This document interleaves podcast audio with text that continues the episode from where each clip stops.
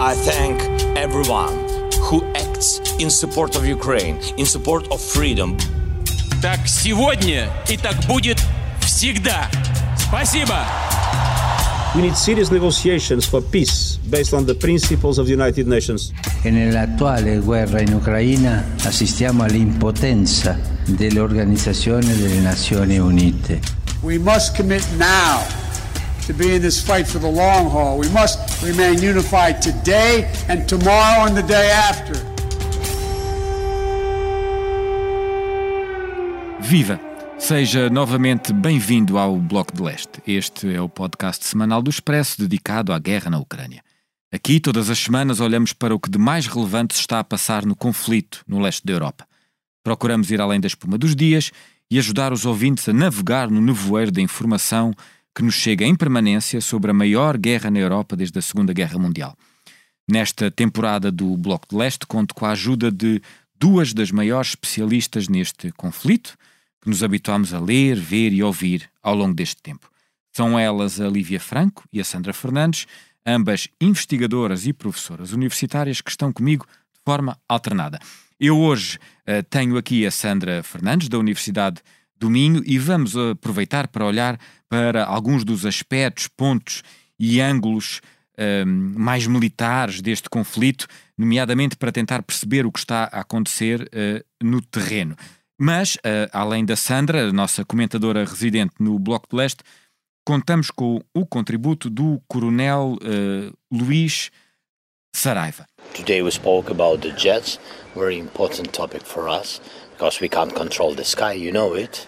So I think you know everything deeply because we're real partners. You, Rishi knows all the details, what's going on on our battlefield. Thank you very much. And uh, we want to create this uh, Jets Coalition, and I'm very positive with it. Viva Sandra, uh, bem-vindo uh, Luís uh, Saraiva. Nós vamos já ao primeiro ponto da nossa agenda. Eu começo precisamente com o Luís Saraiva, que é nosso convidado especial neste programa. Ele é coronel de cavalaria do Exército, doutor em Relações Inter Internacionais, tem obra publicada uh, na área e ao longo da sua carreira desempenhou funções junto da NATO, das Nações Unidas ou da União Europeia. Espero estar a apresentá-lo de forma uh, correta. Ora bem, nos últimos dias vimos o presidente ucraniano Volodymyr Zelensky num intenso périplo por alguns dos mais importantes e relevantes países europeus aliados da Ucrânia, Alemanha, França, Itália, Reino Unido, ainda com um encontro com o Papa Francisco. Zelensky foi em busca de apoio político, em busca de apoio militar. Que resultados é que obteve? Uh, Luís Saraiva, a primeira palavra de hoje é sua. Muito obrigado, uh, muito obrigado pelo convite, bom dia. Uh, na verdade, este périplo de Zelensky foi essencial, essencial para chamar a atenção para uma opinião pública já desgastada com, com a guerra. E, na verdade, trouxe de novo para a ribalta o problema uh, que uh, a Ucrânia e Zelensky têm. Uh, a ida à Itália foi muito simbólica, embora o encontro com Meloni não tenha. do encontro com Meloni não saiu nada de muito concreto. Uhum. Com o Papa, sim, mas eu penso que esta reunião com o Papa retirou alguma vantagem que o Papa tinha para se apresentar como mediador uh, no conflito. Portanto, o Papa pronunciou-se a favor uh, de Zelensky e da Ucrânia e, de alguma forma, fragilizou um pouco a sua uh, presença futura numa mediação entre.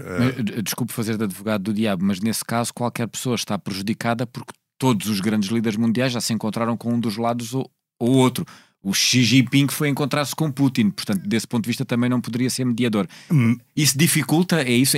Apoiar, encontrar-se com um dos lados pode dificultar um, um, momento posterior de negociações? Pode. O hum. Papa não mostrou até hoje nenhuma intenção de se encontrar com Putin e, portanto, tomou, na minha perspectiva, muito sim, humilde, sim. Tomou, terá tomado partido. Fragilizou, portanto, a capacidade que teria que era muito boa, uma boa oportunidade de fazer a mediação. Esse ponto, é, esse ponto é muito interessante. Eh, mas além do encontro com a Itália, que diz, ou os encontros em Itália, que foram sobretudo uh, simbólicos, uh, depois há outros que têm, se quisermos, um, um, lado político e militar mais relevante, nomeadamente com Alemanha, França e Reino Unido. Estou certo? Certo. Aí foi muito mais concreto o resultado da, do encontro que Zelensky teve com Scholz, com Rishi Sunak ou com Macron. Na verdade, publicamente, eh, estes três líderes assumiram o compromisso de continuar a apoiar a Ucrânia e revelaram concretamente mais ajuda militar que vão continuar a dar. Eh, o caso da Alemanha aumentou, para além da ajuda que já vinha dando, anunciou que vai aumentar para mais 2.700 milhões. Eh, milhões de ajuda humanitária, de ajuda militar. Leopard 2 e viaturas de combate de infantaria comprometeu-se também a dar muito brevemente. Os Leopard são os tais tanques de que falámos muito são há uns meses. São os carros de combate que Portugal também tem Sim. e que também forneceu há algum tempo atrás. Três alguns, ou quatro, exatamente. Três ou quatro que tinha disponíveis para também não ficar uh, a zero, digamos assim, em termos das suas próprias capacidades militares. Uhum. Rishi Sunak também fez uma grande promessa. É o, é o segundo principal contribuinte para o esforço de guerra da Ucrânia, depois dos Estados Unidos da América.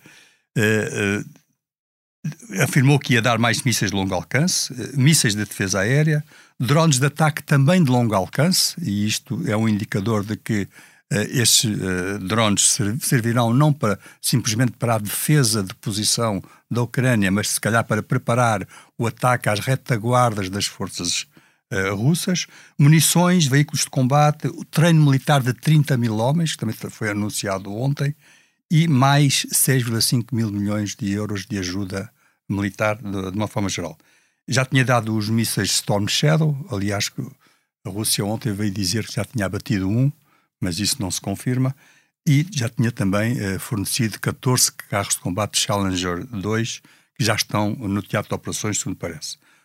O outro lado, a França, na visita uhum. à França, o Macron, uh, que tinha tido um perfil um pouco mais uh, discreto, digamos assim, relativamente aos apoios à, à Ucrânia, já prometeu também dezenas de veículos blindados, são viaturas de combate de infantaria e outras, e também carros de combate ligeiros ou uh, aquilo que nós designamos tecnicamente como autometralhadoras, que são carros de combate com um sistema de rodas e não de lagartas. Portanto, eh, do que, me está, uh, do que nos está a descrever, um, esta visita foi bastante mais do que simbólica, portanto, com resultados uh, práticos. Há um ponto militar ainda, antes de irmos à Sandra, sobre o qual eu gostaria de ouvir. Um, a questão uh, dos caças, se posso dizer assim, dos Mirage franceses ou dos F-16 ingleses, do treino de militares ucranianos. Esse será o próximo passo que os aliados ocidentais vão dar no apoio à Ucrânia ou acha que ainda estamos longe desse ponto? Especialmente Porque são reclamados pelos ucranianos. São, muito. Precisavam de, dos F-16 eh, que equipam alguns países da NATO e precisavam de outros aviões de ataque, ataque ao solo e aviões de combate, eh, caças. Eh, na verdade, a França já anunciou que ia também apoiar o treino de pilotos, assim como o Reino Unido, mas nada foi eh, dito de concreto treino de pilotos para que tipo de aeronaves. Uhum. Porque, na verdade, nós sabemos que do anterior tinha sido dito explicitamente que não seriam fornecidos uh, aeronaves do tipo F-16, portanto, caças ou outro tipo de aeronaves ocidentais, mas sim que seria feito o treino de pilotos para equipar os aviões de origem soviética que tradicionalmente. Mas, mas aí, de alguma maneira, as linhas vermelhas uh, uh, do Ocidente têm sido sucessivamente transpostas. Basta lembrar, de facto, os carros de combate, os Leopard, durante meses uh, o Ocidente recusou fornecê-los e depois cedeu. Exatamente, e foi. E, e... é admissível pensar que qualquer dia também os, os caças, estou a dizer bem, Mas... os F-16 serão fornecidos. Sim, eu, eu não penso que não. Acha os F-16 iriam uh, fazer uma escalada, iríamos ah. para outro nível de guerra. Os F-16 são uh, essencialmente aviões que têm capacidade também de bombardeamento, com, com o transporte de mísseis, mas são caças anti-caça e, uh, não têm capacidade de ataque ao solo. Há outros aviões que o têm também. Uhum. Uh, mas eu penso que até à data não há nenhum indício de que os países da NATO uh, vão, de alguma forma, disponibilizar F-16 ou outros aviões ainda mais Embora, modernos. de facto, quando se treinam pilotos para alguma coisa será... Ficou no ar, vão treinar o, com que equipamento? Porque, na verdade, a França e o Reino Unido disseram que iam treinar pilotos, mas com que equipamento não sabemos bem. Será com equipamentos próprios uh, do antigo Pacto de Varsóvia, ah. equipados com meios de armas e os aviónicos, os meios de transmissão e comunicação ocidentais? Não, penso que esse detalhe não se, não se vamos, saberá Vamos alargar o, o, o, debate à, à Sandra e sobre este ponto do périplo de Zelensky, também gostava de te ouvir e de perceber que resultados é que tu achas uh, que foram alcançados e, e, qual o seu significado. Isto é, que impacto é que este périplo e os meios uh, aparentemente garantidos por Zelensky podem ter no esforço de guerra ucraniano nos próximos tempos. Viva Martim, viva Luís, é um gosto estar com vocês os dois, embora à distância. Um, este tour de Zelensky pelas capitais europeias é o segundo deste ano, não é? Ele fez um primeiro périplo em início de fevereiro, uhum. em que já trouxe muitas promessas, não é? E foi recebendo já, é? As promessas foram uh, cumpridas no sentido de receber apoio militar uh, em preparação da contraofensiva eh, saber se esta turnê europeia é grande ou é mini é a questão. Nós temos, de facto, alguns elementos uh, distintos relativamente um, ehm, aos contactos anteriores. Primeiro, Zelensky é muito hábil politicamente e mostrou que aprendeu que não se pode queixar, não é? Portanto, ele não veio queixar-se da falta de armamento ou que quer mais, não é? Uhum. Ele veio agradecer o apoio e preparar, na verdade, aquilo que vai ser também a cimeira do G7 que vai ter lugar no fim desta semana. E, portanto, é aqui de facto o um encadeamento de visitas que fazem sentido numa perspectiva um bocadinho mais ampla, em que no início do mês visitou algumas capitais, nos Bálticos, na Holanda, agora visita as maiores potências económicas europeias, não é? visitou a Itália, a Alemanha, a França e o Reino Unido, e traz uma coisa extraordinária, penso eu, uhum. é que a Alemanha definitivamente abandonou a sua ambiguidade relativamente à Ucrânia e está a passos de se tornar o segundo maior contribuinte de armamentos à própria Ucrânia. Portanto, a promessa de 2,7 milhões de euros da Alemanha é uhum. significativa e já foram sublinhados aqui pelo Luís Saraiva alguns dos equipamentos, eh, nomeadamente mais tanques do tipo Leopardo, né? são mais 30 tanques Portanto, esta visita é significativa, sem qualquer dúvida. Acho que já passámos um pouco aquela fase do simbolismo político. Uhum. Uh, Zelensky tem o apoio dos europeus, dos ocidentais, e um, penso que o que será interessante perceber desta visita e aqui o Luís Saraiva de certeza que nos pode ajudar a responder melhor com a perícia militar dele, é que até que ponto é que nos vai dar alguma perspectiva mais concreta de quando é que a famosa contraofensiva ucraniana uh, vai começar, porque nós no último episódio que gravámos, um, os ucranianos diziam-nos globalmente estamos prontos, é? é e era uma questão de perceber o local e o momento. Mas com esta visita, de esta turnê de Zelensky, percebemos que afinal é preciso ainda mais Sendo que a linha vermelha, e sublinhaste bem numa pergunta que hum. colocaste, Martim, é a questão do alcance, do longo alcance, não é? Da, da capacidade de atingir o território russo. Algo que as, eh, as munições colocam eh, em jogo, mas também, obviamente, o travão que ainda percebemos existir sobre o fornecimento de meios aéreos. Vamos então, eh, de facto, que está tudo enquadrado à questão da uh, contra ofensiva ucraniana, que tem sido muito falada aqui, aliás, ao longo dos últimos meses, já foi título de episódios nossos. Os indícios atuais apontam para que já começou, não começou, quando é que vai começar e onde é que vai começar. Uh, Luís Saraiva, esta é a pergunta do milhão de dólares e, portanto, uh, é obviamente para si que é o nosso convidado hoje. Muito bem. Eu uh, propunha duas respostas à sua questão. A primeira que diz que sim e outra que diz que não. Uhum. Porquê é que dizemos que sim? Algo... ainda, vai, ainda vai para político, o senhor, com respostas assim. Muito obrigado. Mas, na verdade, há indícios, e tem sido, uh, digamos, um, soundbite da comunicação social, de que uh, a, contraofensiva, a contraofensiva já terá começado na região de Bakhmut. Ah. Há sinais de contra-ataque em Bunanivka, a frente de Barremut cedeu um quilómetro, ou, cedeu, ou mais de um quilómetro, uh, e portanto uh, as forças de. Isto é, as forças ucranianas não só resistiram ao longo destes já longos meses, como ultimamente até conseguiram recuperar algum terreno dentro de, da localidade de Bakhmut. Dentro da cidade, exatamente. Exato. Depois temos Prigogine. Embora, embora deixe-me só dizer, eu próprio já vi relatos uh, uh, dizendo que as forças utilizadas não foram as forças que vão ser utilizadas para a contraofensiva. Não sei onde é que estará exatamente aqui a verdade uh, dos factos. Mas... Pois, numa contraofensiva militar tradicional, aliás, do tempo, de, da doutrina militar do tempo da Guerra Fria, havia forças de fixação do inimigo que obrigavam o inimigo a fixar-se num determinado território, uhum. e depois as forças da contraofensiva eram outras que as ultrapassavam ou contornavam e que faziam depois o ataque principal.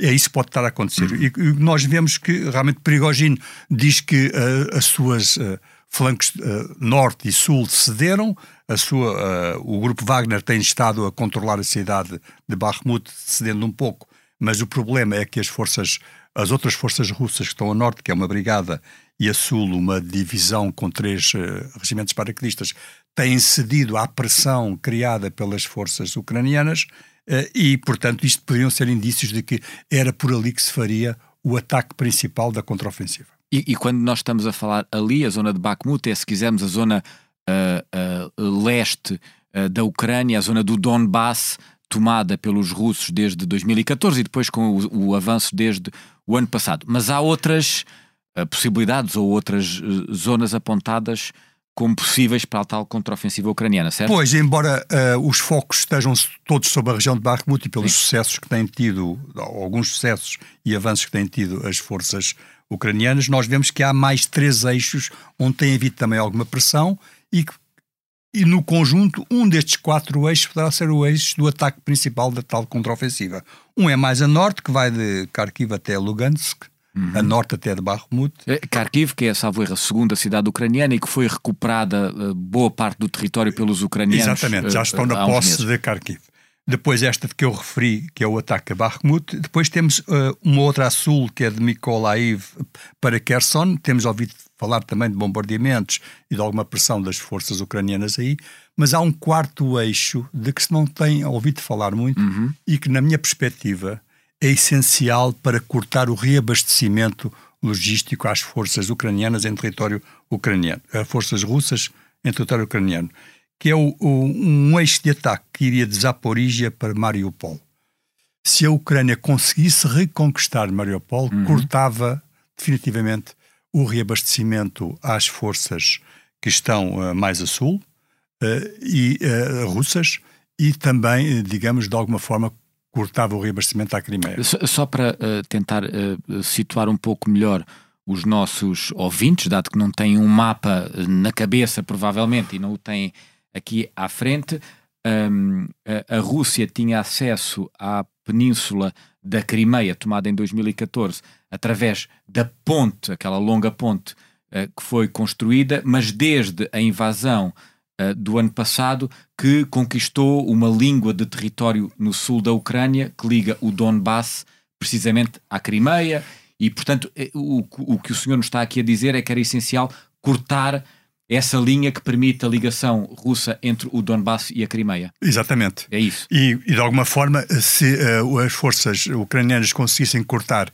e chegar a Mariupol, digamos assim, as forças russas ficariam divididas em dois grandes blocos, um deles sem capacidade de reabastecimento. Mas se, eh, se o Coronel Luís Saraiva, com a sua experiência, nos traz isto aqui, Uh, provavelmente os russos também já pensaram nisso e há uma longa linha de fortificação de mais de mil quilómetros que foi construída pelos uh, russos ao longo de um ano. Ou seja, esta contraofensiva de que estamos aqui a falar pode ser algo muito demorado e lento. O, o que é que os indícios no terreno nos apontam?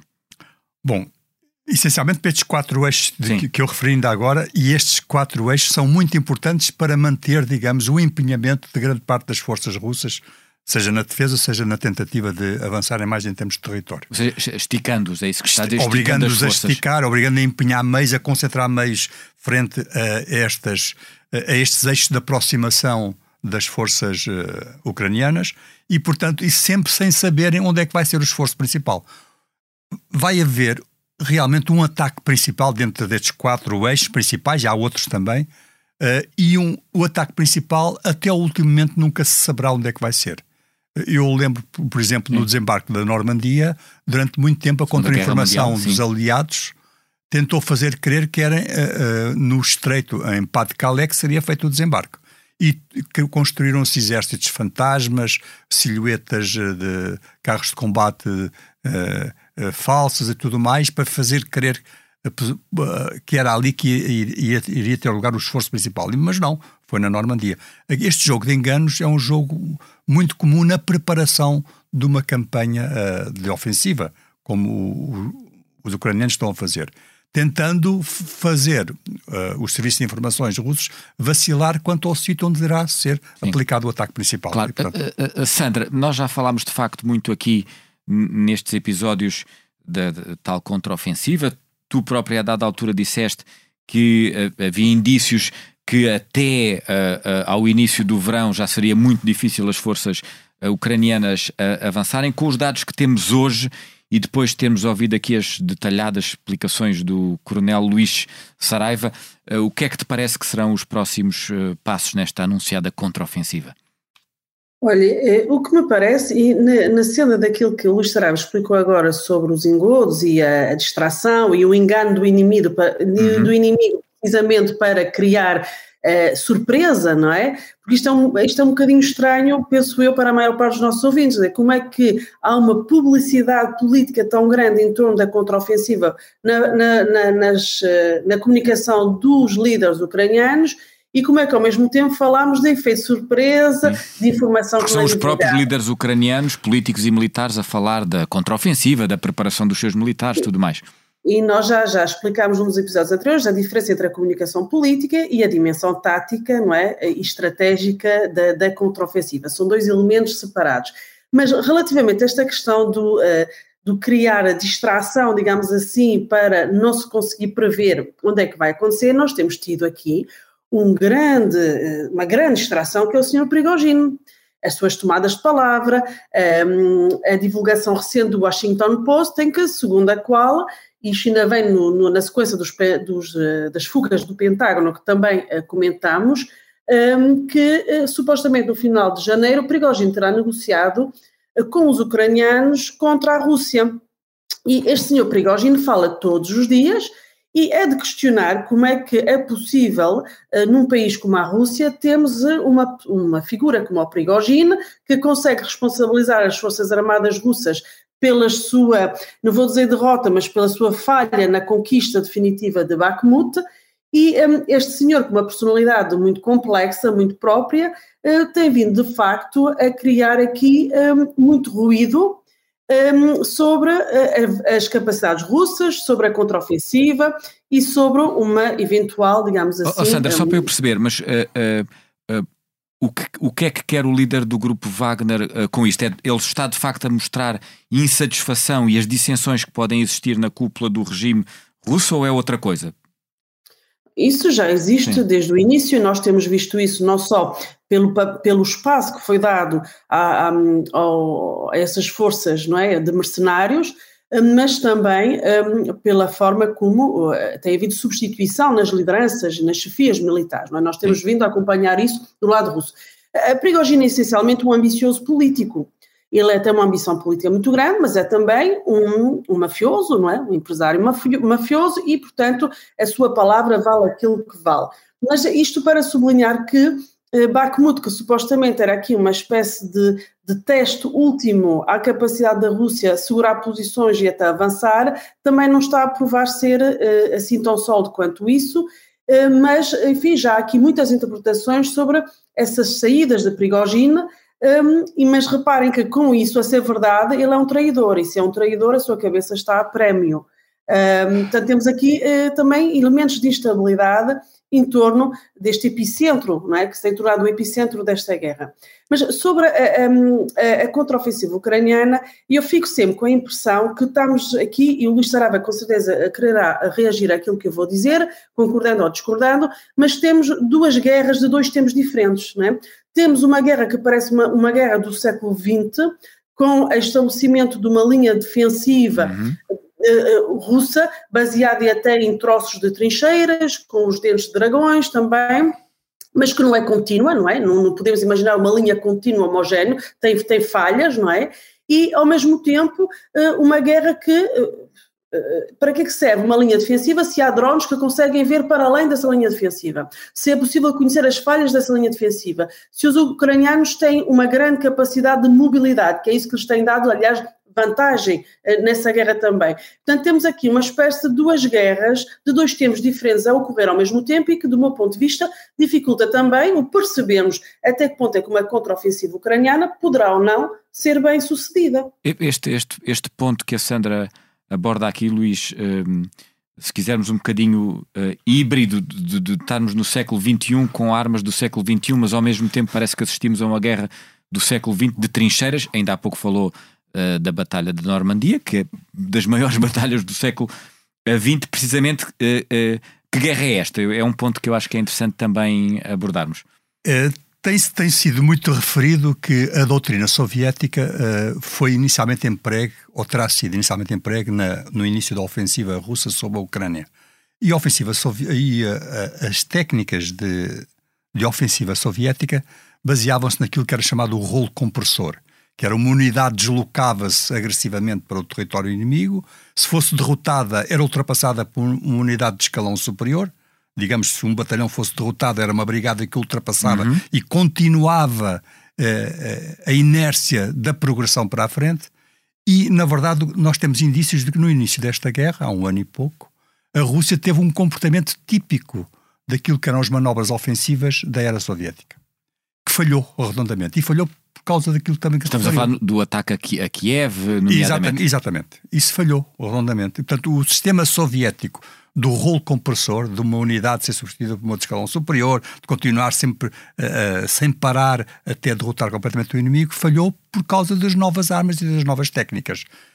Podia-se antecipar estes avanços, podia-se anular depois as manobras e, portanto, foi por isso que acabámos por cair numa coisa já impensável, que é uma espécie de guerra de trincheiras da Primeira Guerra Mundial. Porque eh, não existe uma doutrina de base para a ofensiva russa uhum. que tenha substituído a tradicional ofensiva soviética. Penso que era isto também que uh, a Sandra estava Sim. a referir. Um ponto que eu gostava de, de vos ouvir aos dois é, salvo erro, na sua primeira intervenção neste episódio hoje, Luís, disse qualquer coisa como o, o, cansaço do Ocidente em relação à guerra, para depois demonstrar que a visita de Zelensky uh, estava ainda a mostrar Estimulou. apoio e unidade do Ocidente em relação à Ucrânia. Mas, de facto, a questão do cansaço sente-se muito na questão, se quisermos, da paz, do quando é que acaba a guerra. E isto liga-se com a questão da contraofensiva. O que é que, na sua perspectiva e na vossa perspectiva, pretenderão nesta altura os ucranianos com a contraofensiva e o que é que o Ocidente acha que esta contraofensiva vai trazer para nos aproximar da paz? Se calhar são duas visões uh, um bocadinho diferentes do um, uns e outros esperam nesta altura. Eu fazia um comentário muito rápido, Sim. mas depois passava para a Sandra, que ela vai abordar isso com maior análise. Eu, eu, eh, a contraofensiva, segundo declarações de Zelensky, terminará no final deste ano, com, com sucesso. Zelensky está disponível uh, para, depois de ter reconquistado todo este território ocupado em fevereiro do ano passado, depois de discutir os outros territórios que em 2014 tinham sido eh, chegada à autodeterminação, à independência. Se, se, bem o entendo, é as armas calam-se antes ainda da recuperação dos territórios perdidos em 2014. Exatamente, é, a dizer. é isso que eu estou a dizer. É, é ganha-se terreno para depois ir, eh, se quisermos, com alguns trunfos para negociar. Para negociação. Mas eu gostava de ouvir também a Sandra sobre isto. Sandra, uh, uh, para nós encerrarmos também o nosso programa, concordas com esta perspectiva? É, é porque eu lembro-me de te ouvir dizer aqui, se estiver a citar mal, corrige-me, que a perspectiva ucraniana era muito uma perspectiva de tudo ou nada, isto é, de recuperar tudo antes de se sentarem às mesas das negociações. E quando eu digo recuperar tudo, era inclusivamente os territórios perdidos em 2014, Donbass e Crimeia. Eh, nesta altura, eh, onde é que nós estamos, na tua perspectiva?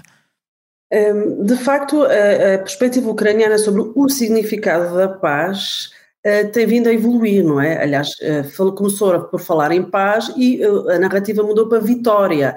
E oficialmente é aquilo que o Luís Saraiva sublinhou, é a posição de Zelensky, não é? Sobre a partir de quando é que está disposto a sentar-se à mesa para negociar. Um, a contraofensiva ucraniana é determinante na medida em que uh, os russos só se vão sentar à mesa uh, para negociar mesmo um cessar-fogo se forem obrigados a isso. Os russos vão até onde os deixarem ir.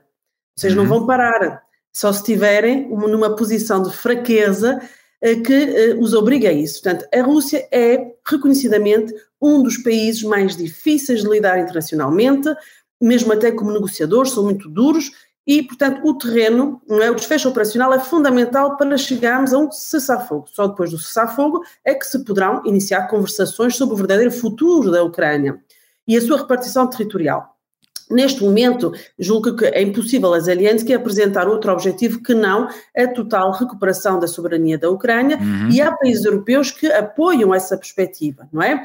Os, as Polónias, os Bálticos, esses países apoiam essa visão de Zelensky, mas ela não é partilhada por todos os países europeus é? que veriam no cessar-fogo e num, numa hum, solução uh, uh, da Ucrânia, mesmo perdendo parte dos seus territórios, nomeadamente aqueles que já perdeu desde 2014, como algo aceitável. Essas questões continuam completamente em aberto. Eu já expressei a minha um, perspectiva sobre o assunto muito claramente várias vezes. Eu não creio que haja condições, neste momento, eh, para que a Ucrânia pense recuperar a, integridade total do seu território face ao mapa que era uh, de 2014.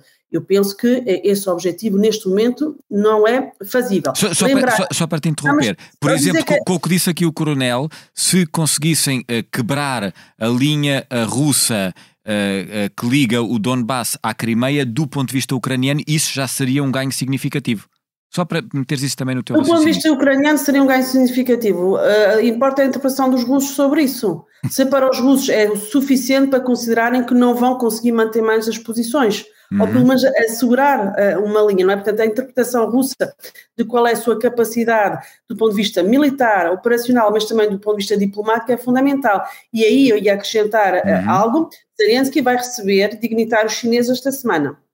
Portanto, a China vai começar a entrar no jogo diplomático e a China é um ator fundamental para porque é um dos poucos que consegue não só falar com Putin, mas também consegue alguma pressão sobre o, sobre o presidente Putin. Portanto, esta entrada da China, esta abertura dada à China pela própria Ucrânia, é um game changer do ponto de vista aqui da uh, condução diplomática da perspectiva um cessar-fogo e do início de negociações. Temos aqui uh, perspectivas muito uh, interessantes. Acabámos uh, com a China, começámos por falar de Zelensky no seu périplo ocidental, falámos da contra-ofensiva. Nós ficamos por aqui com este episódio. Fica já feito o desafio à Sandra, é permanente, que ela está aqui connosco de 15 em 15 dias, mas ao Coronel Luís Saraiva uh, proximamente para voltar aqui, provavelmente quando a contraofensiva já estiver no terreno e poder trazer-nos mais luzes sobre o que vai acontecer a seguir. Com muito gosto, com muito gosto. Muito bem. Uh, ficamos por aqui com mais este episódio do Bloco de Leste. Um, obrigado, Sandra. Obrigado, uh, Luís Saraiva. Ele pode ser ouvido no site do Expresso e nas habituais plataformas de podcast. Nós voltamos para a semana.